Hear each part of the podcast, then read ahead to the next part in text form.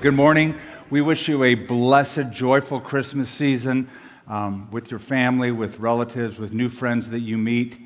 Um, we are today in the Gospel of Matthew, chapter 1. If you have a Bible, and I think you brought one, that's a good thing to do to a Bible study, bring a Bible.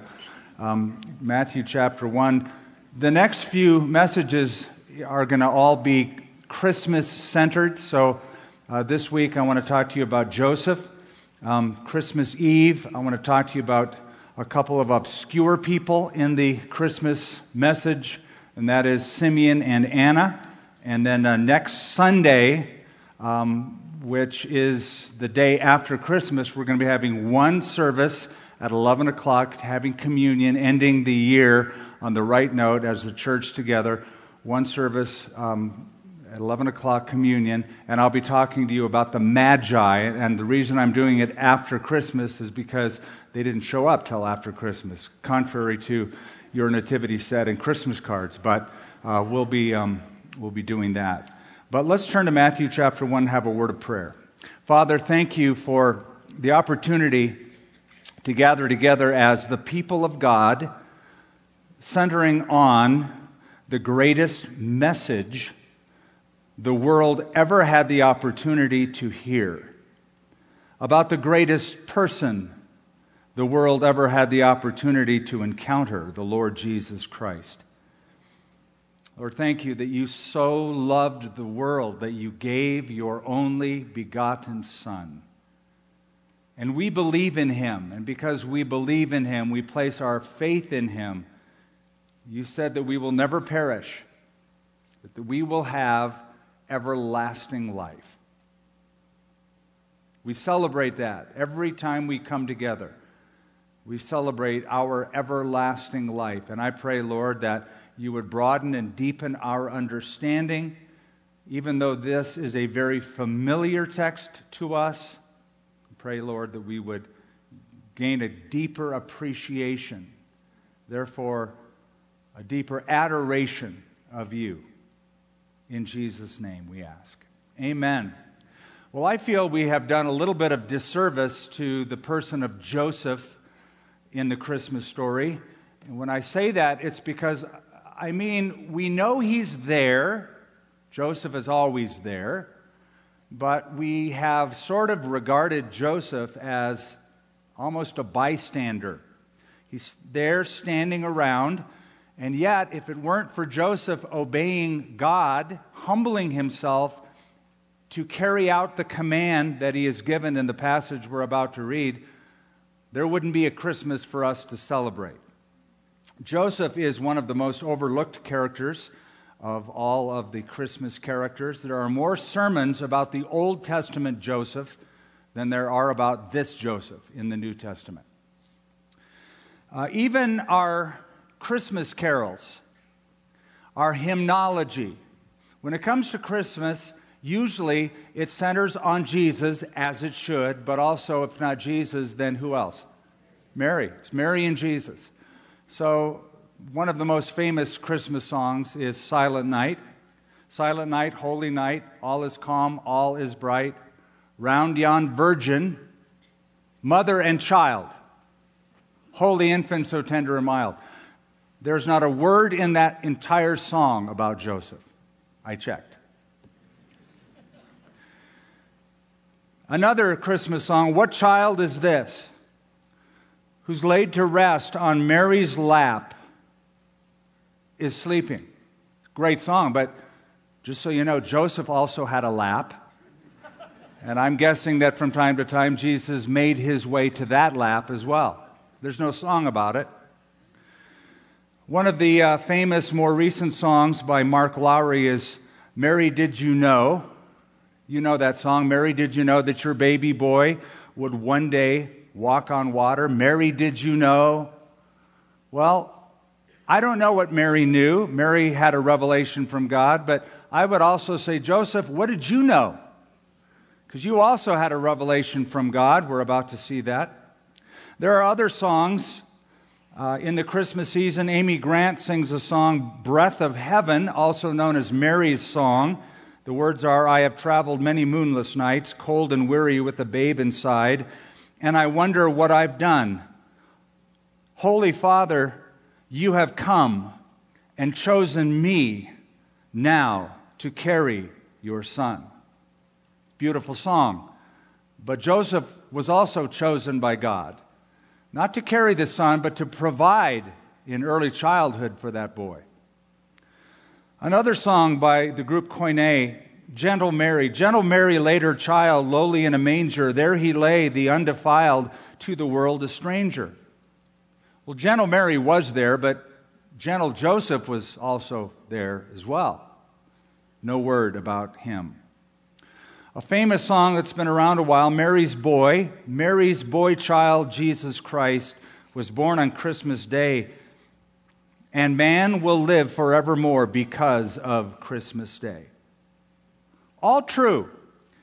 But after Christmas Day, Joseph was in charge of training that child with a trade, an occupation, many, many hours and years of investment. It is so blatant, this absence of Joseph from the Christmas story, or at least the regard that he is a bystander. It is so blatant that one preacher's sermon uh, on Joseph, one of the rare sermons, he entitled his sermon, Joseph, the Face in the Background. The face in the background. But Joseph had a front row seat to this story. And uh, today we're going to sort of put ourselves in his sandals, so to speak and look at the Christmas story from the perspective of Joseph, the adoptive father of the Lord Jesus Christ. Matthew chapter 1, beginning in verse 18, we read this Now, the birth of Jesus Christ was as follows. After his mother Mary was betrothed to Joseph, before they came together, she was found with child of the Holy Spirit. Then Joseph, her husband, being a just man and not wanting to make her a public example, was minded to put her away secretly. But while he thought about these things, behold, an angel of the Lord appeared to him in a dream, saying, Joseph, son of David, do not be afraid to take to you Mary your wife, for that which is conceived in her is of the Holy Spirit.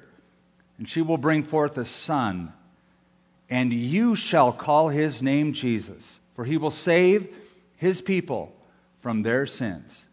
So all this was done that it might be fulfilled, which was spoken by the Lord through the prophet, saying, Behold, the virgin shall be with child and bear a son, and they shall call his name Emmanuel, which is translated God with us.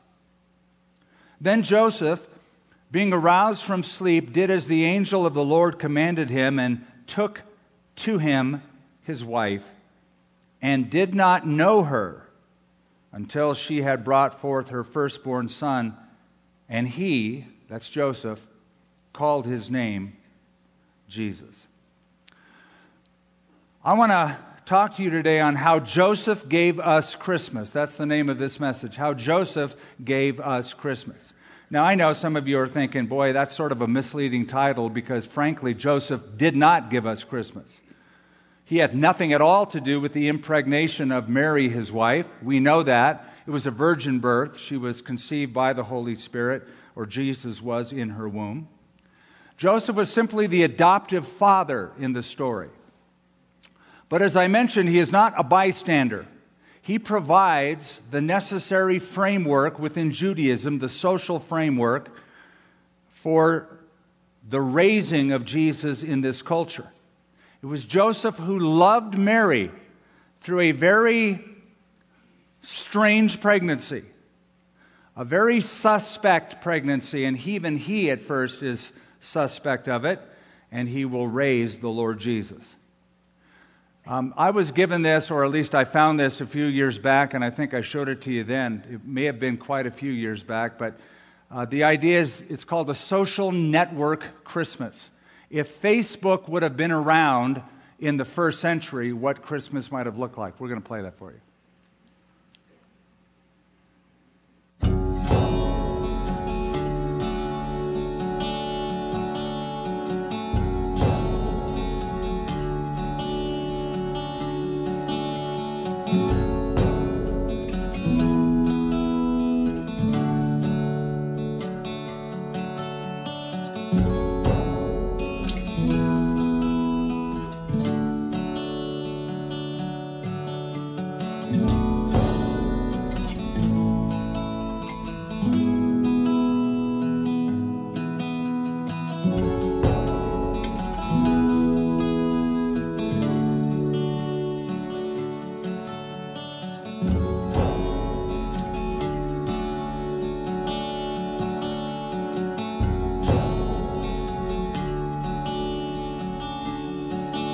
Oh, come, oh, come, Emmanuel,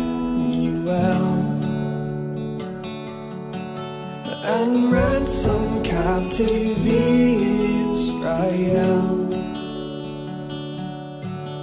That mourns in lonely exile here. Until the Son of God appears.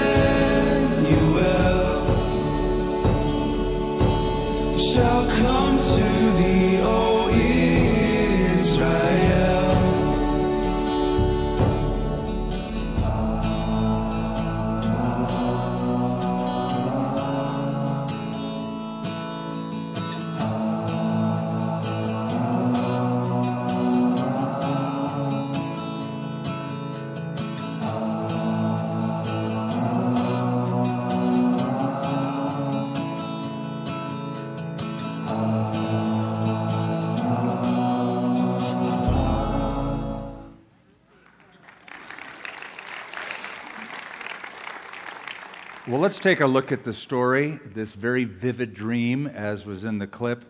And I want to show you five stages, five emotional stages that Joseph went through as I have read it uh, in this story.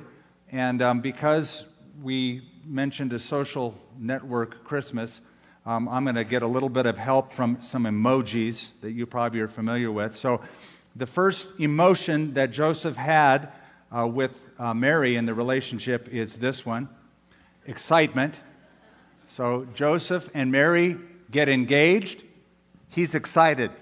That's what he feels. Notice in verse 18 it says, Mary was betrothed to Joseph. Now, nobody gets betrothed anymore. We get engaged in our culture. But in those days, engagement happened when children were quite young, like grade school. Their parents got them engaged. Their parents made a decision that my Johnny and your little Sarah are going to get married one day. You made the decision as parents. They, the kids, had nothing at all to do with it. And then there were two stages to the marriage. There was called the kiddushin, and the kiddushin is a Hebrew word that is the betrothal. It lasted about a year, 12 months. It was a formal ceremony in which you'd go to a synagogue, be pledged for marriage. It was a formal contract. You were considered husband and wife, yet you had no physical, intimate relations, but you were promised to each other. And uh, the only way that you could break that off once you were betrothed is a formal ceremony of divorce. So that happened for about a year, the Kiddushin. The second part of the ceremony is called the huppah. That is the Uh, almost sounds like hoopla, but it's uh, the huppah is the formal marriage ceremony. A year after you go back to that same synagogue, typically, and you go through the ceremony with all your friends, all your family, and it's a huge celebration. Now, in hearing that, most um, modern Americans recoil at the idea that their parents would choose a mate for them, especially when they're so young and they haven't met that person. But parents felt that matters of the heart were too important to leave to young people to make the decision. You know, you'd see a girl and go, I really like that girl, I'm going to marry that girl. And then parents felt, ah, that's just too frivolous, so we'll make the decision for you. And um, um, we hear that and we go, well, I hate that idea. We should be able to pick our own. Oh, by the way, something else. Usually the betrothal happened when the girl was between 13 and 14 years of age sometimes as early as 12. So, Mary, when she's betrothed to Joseph, is probably, according to the culture of the time, between 13 and 14, maybe even 12 years of age. The boy could have been much older, but that's the typical age. So, again, you hear that and you go, much too young to get married, and parents making the decision for you is nuts. I would only say to that, Given the divorce and marriage statistics that I see today, we haven't done much better job. Um, today, people get engaged later, break up earlier, and just say, no big deal, move on with our lives. In fact, I saw um, uh, a picture that a girl had signed to her boyfriend. Uh, it said, Dearest Tom on the back. Picture of herself, gave to Tom. Dearest Tom, I love you with all my heart. I love you more and more each day. I will love you forever and ever. I am yours for all eternity. The very bottom of the picture, P.S. If we ever break up, I want this picture back. Not much commitment in that. So, when they were betrothed, I'm just saying that Joseph felt like this. He was excited. All couples are. Uh, when, when we in our culture get engaged, our first emotion is excitement. I will uh, tell you that when I asked my wife to marry me, I've told you this before, I think it was, it, I did the worst job of anybody I've ever met. I was very confused, I was very nervous. Um, I don't even remember asking the question, Will you marry me? She stopped me in the conversation and she said, Skip, you just asked me to marry you. And I said yes. And I heard that and I stood up and I said, Now, wait a minute. Hold on. This is a big decision. And she looked at me just so bewildered, like, Who is this guy? Well, I, I eventually learned to make it here, to c- come to the excitement, and I did. Um, and after that, I couldn't wait to get off work and give her a visit. She couldn't wait for me to get off work and give her a call. And, and no doubt, Joseph and Mary, when that first happened, that first year of betrothal happened, they were excited for that relationship. We know that Joseph was a carpenter. We are told that in Matthew chapter 13. He had a trade, and uh, he worked in Nazareth. And he was probably dreaming about the wedding ceremony and the honeymoon. All guys do dream of that. Uh, the life they're going to have afterwards. How many kids? They were, they were in the process of talking about all of that. So that's the first emotion that Joseph felt excitement. Uh, the second emotion that Joseph felt in the story, as I see it, is this shock. He went from excitement to shock because, look at verse 18 Mary was found with child. Okay, stop right there. That would put a wrinkle in the relationship. That would cause any guy to go from this to this pretty quickly, from excitement to shock. And so it was with Joseph. Mary was found with child. Now, I don't know where Joseph was when he got the news that Mary is pregnant.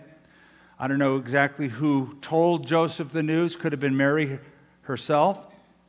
But I imagine that when he heard that she was with child, it's like somebody sucked all the air out of the room. And uh, I'm just going to pretend maybe he was, he was in his shop, in his carpentry shop, making a little sign for Mary, carving it out of wood that said, Joseph loves Mary.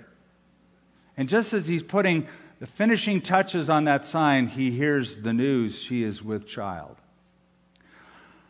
I can only imagine what Joseph's friends would have said. Um, I don't know if I've worked around carpenters. Um, if you're a carpenter, with all due respect, uh, if you're a Christian carpenter, let me know who you are so I can pray for you. Uh, people in the building business can be uh, direct, shall we say. And uh, I'm sure that Joseph heard things like, oh, come on, Joseph, we know you did it.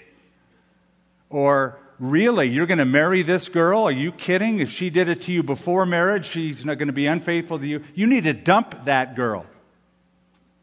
You see, in those days, sexual purity was regarded very highly. By the way, it still is with God. He puts it on a high plane. But in that culture, it was just understood that someone would stay pure until marriage. Now, what I'd like you to do is um, uh, look at another set of events. This is all sort of happening simultaneously. But turn with me to Luke chapter 1, if you don't mind.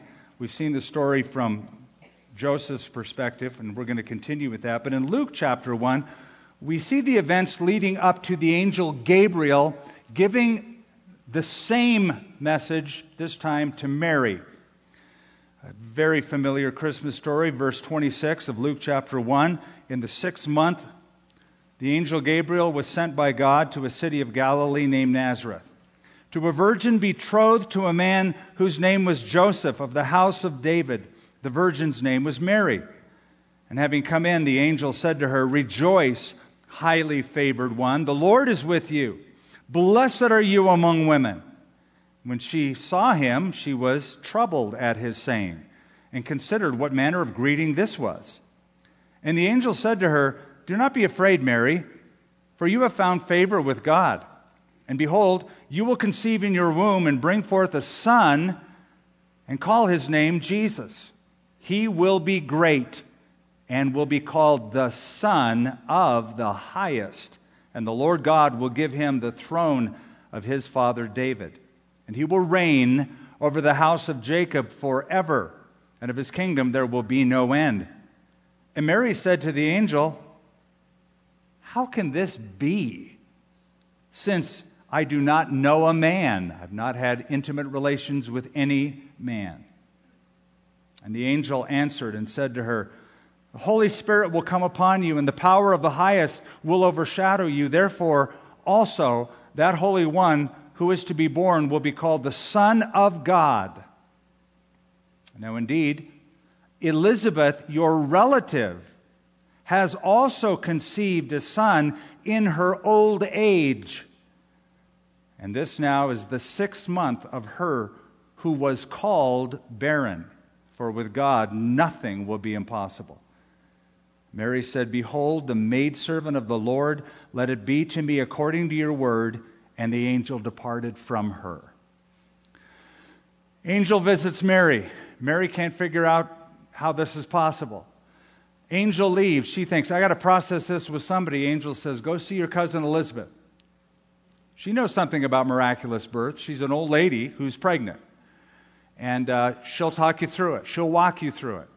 So Mary goes down to Judea and spends three months.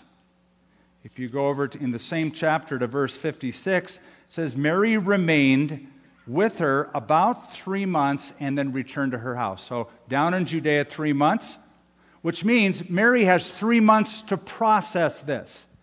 So by the time Joseph finds out, Mary has already worked through this in her mind for three months. By the time she gets back to Nazareth, she's now in her third month, maybe slightly showing, maybe there's a little baby bump by this time, typically when it starts to grow. Joseph finds out he has not had three months to process this. It's like, you're what? So he is shocked. But uh, you know what it's like whenever you read a story or you watch a story in a movie unfold and you know the events that are going on behind the scenes. The main character does not know the events. So let's say it's a, a murderer chasing a woman through town, and the murderer sneaks into her house in advance and hides in a closet. She gets home and goes from room to room, and the camera shows the guy in the closet. You know he's there, she doesn't. You want to yell at the screen and say, He's in the closet. Get out of the house. He's in the closet, right? You want to do that. Wouldn't do any good if you did. When I read the story of Joseph in Matthew chapter 1, I want to say to Joseph, read Luke chapter 1. You're still in Matthew. Keep going. There's information you need to know about. But of course, we can't do that. But he goes from excitement to shock. He goes from yippee to uh oh, she's pregnant. Immediately. Have you ever been surprised by a bit of news like that? Life is going good for you. Doctor calls, we got the test results. Or you have an unmarried daughter who says, I'm pregnant. Or your boss says, We're downsizing and your name is on the list. Bye. Or uh, the bank calls and says, We're going to foreclose on the house. It's shocking when you hear that bit of news. Or, how about this one? The world's in a pandemic. Just give us two weeks, flatten the curve.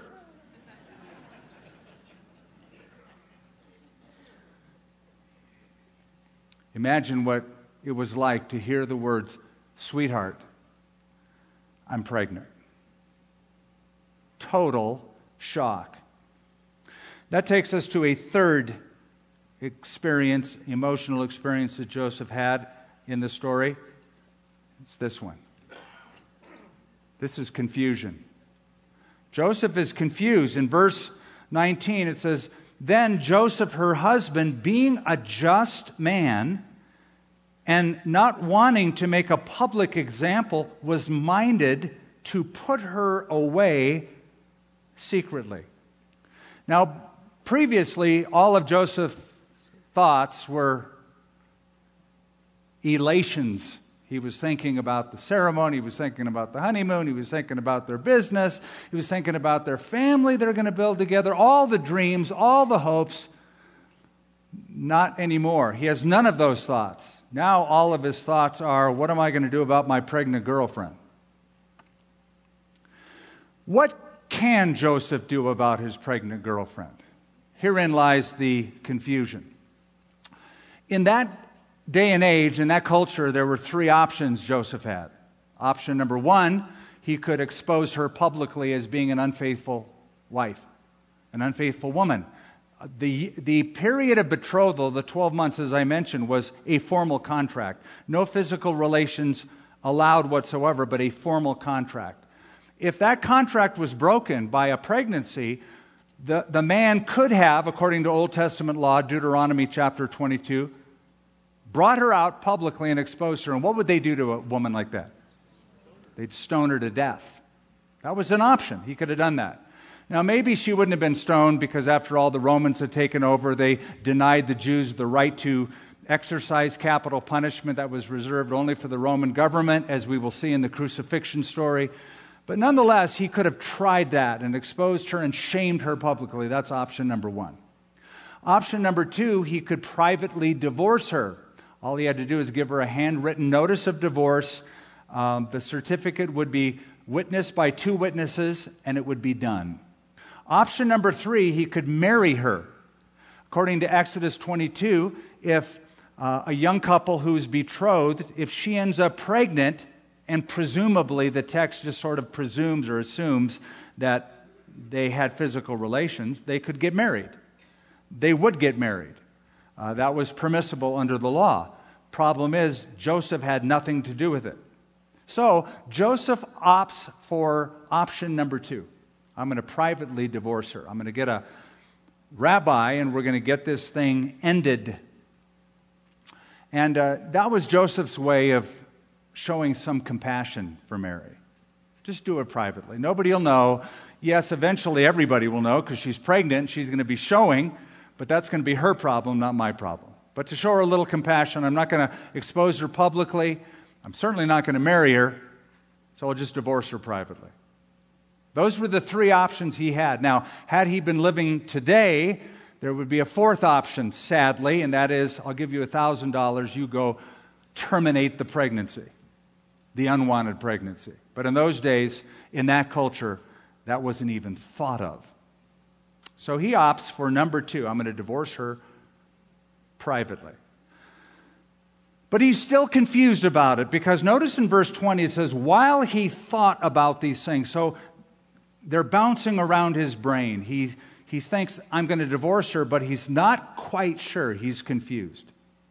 Which leads us to a, uh, a fourth emotional state that I think is in the story you'll see. It's this one. What's this? This is fear. Uh, and look at verse 20, and you'll see. While he thought about these things, behold, an angel of the Lord appeared to him in a dream, saying, Joseph, son of David, do not be what? Afraid. Now, the only reason you tell somebody not to be afraid is because they are afraid.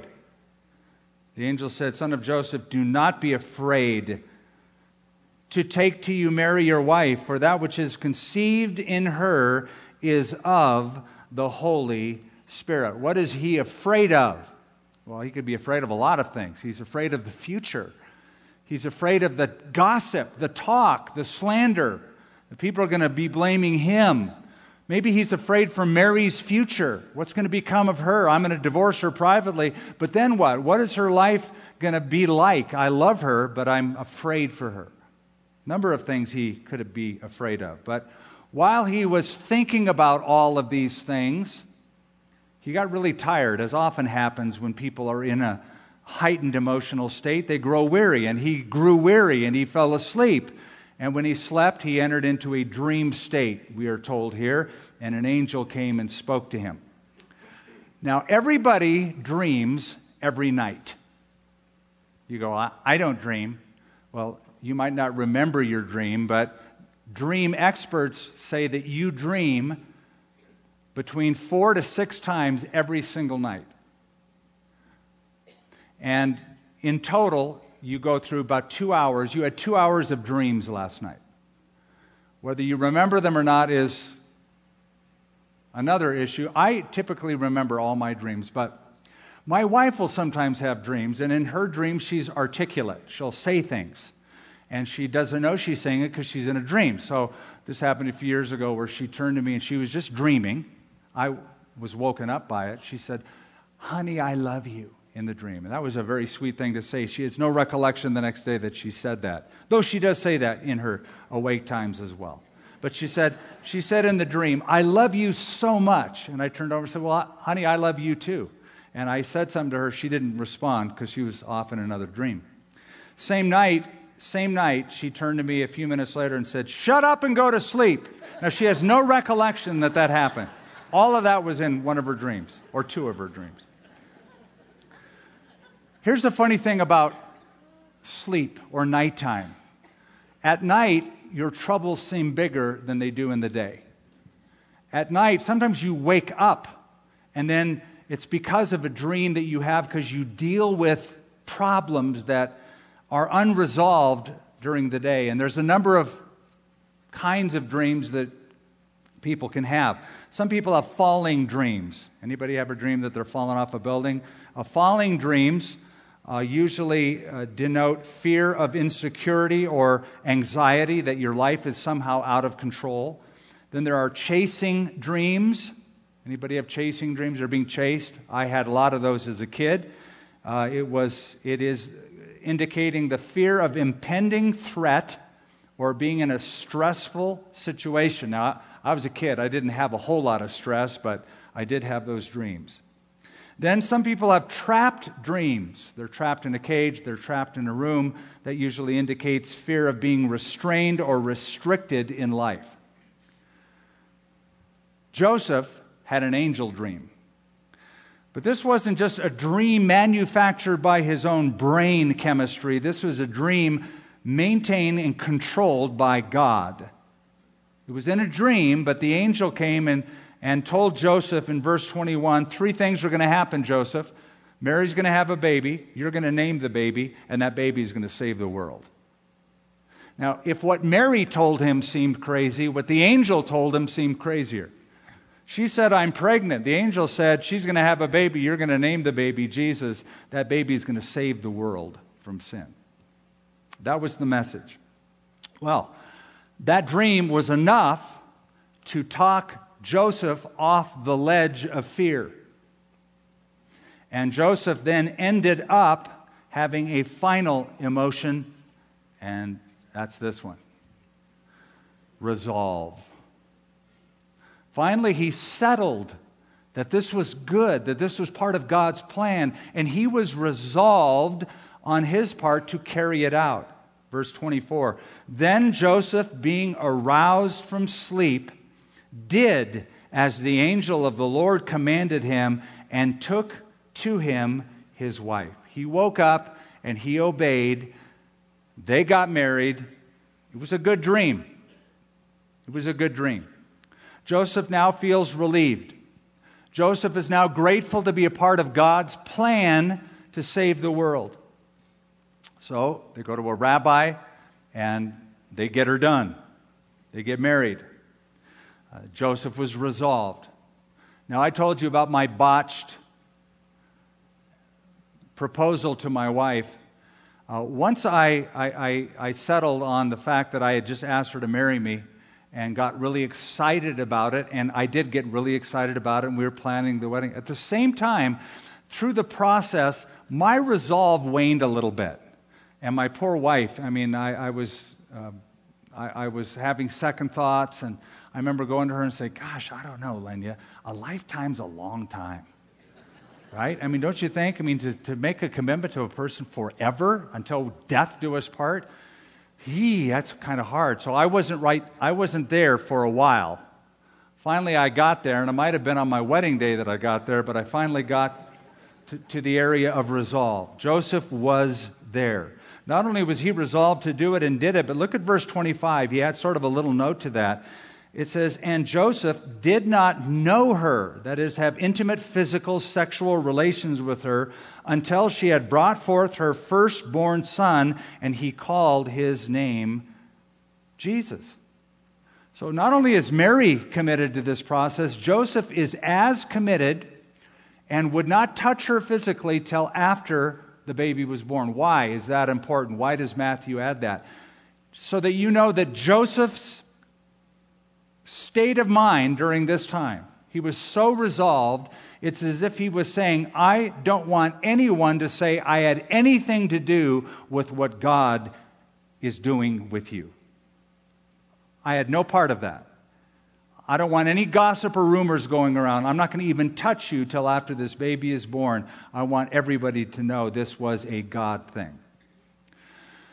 Now, for Joseph, this was not an easy decision. This was not the easy part. The dream was the easy part. After you wake up from the dream, the future is the hard part. Looking into the face of a child who doesn't look anything like you, that you had nothing to do with that birth, but saying, I'm committed to raising this child in the fear and admonition of the Lord, to follow God's plan. That, that took courage. Now he's going to take them to Bethlehem. And that's a dangerous journey. And once they're there, there's Herod who wants to kill anybody who claims to be king, as we know the story tells us.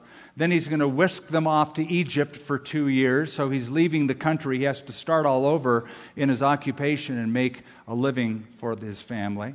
Then after that, he's going to take them back up to Nazareth with all his family and all his friends and all his carpenter buddies who can figure out uh, dates and uh, pregnancy schedules, and their tongues are going to wag and the gossip is going to fly for years to come.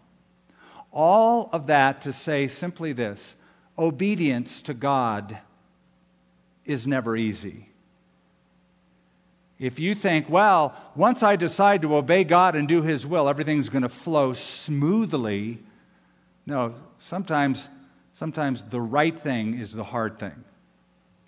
He made the hard choice. So let me leave you with a few lessons as we close this out. And we uh, have closed it out. We're done with our emojis and our emotions. But let's, let's walk out of here with a few lessons. Number one, families work best when Jesus is at the center. That's sort of the obvious big picture story here. Families work best when Christ is at the center. At first, Joseph did not know this. He didn't know that Jesus was to be the center not only of his family, but of world history. And he found that out in a dream. And he decided, I'm going to put Jesus at the center of my family where he should be. I wish that all families would put Christ at the center. Their family life would be better. Families work best when Christ is at the center. Lesson number two sometimes the best decisions are the hardest decisions. Be much easier for Joseph to get that private divorce, put her away secretly. Be, life would be a lot easier for him. Life would be a lot harder for Joseph to take this child down to Bethlehem or this woman down to Bethlehem, have the baby, go to Egypt, go back, all of the stuff that's going to happen. Sometimes the best decisions are the hardest. And number three, the world needs more Josephs. The world needs men of integrity, just men. Joseph was a just man, it means righteous. He decided, I'm going to do the right thing. No matter if it's easy or hard, the right thing is to honor God. The right thing is to marry this woman. The right thing is to raise this child. The world needs men of integrity, men who will follow God's will. And so, on this weekend, before we enter into the Christmas week, or as we are entering into it, we remember Joseph the one who is sometimes hidden in the Christmas story, but were it not for him, we wouldn't be able to celebrate Christmas as we do. And so, Father, we are thankful for all the men that you have raised up in the lives of our church, in our own lives, who have put Christ first, who have made tough decisions, and who are men of integrity. Give us more like Joseph. In Jesus' name we pray. We hope you enjoyed this special service from Calvary Church. We'd love to know how this message impacted you. Email us at mystory at calvarynm.church. And just a reminder, you can support this ministry with a financial gift at calvarynm.church slash give. Thank you for joining us for this teaching from Calvary Church.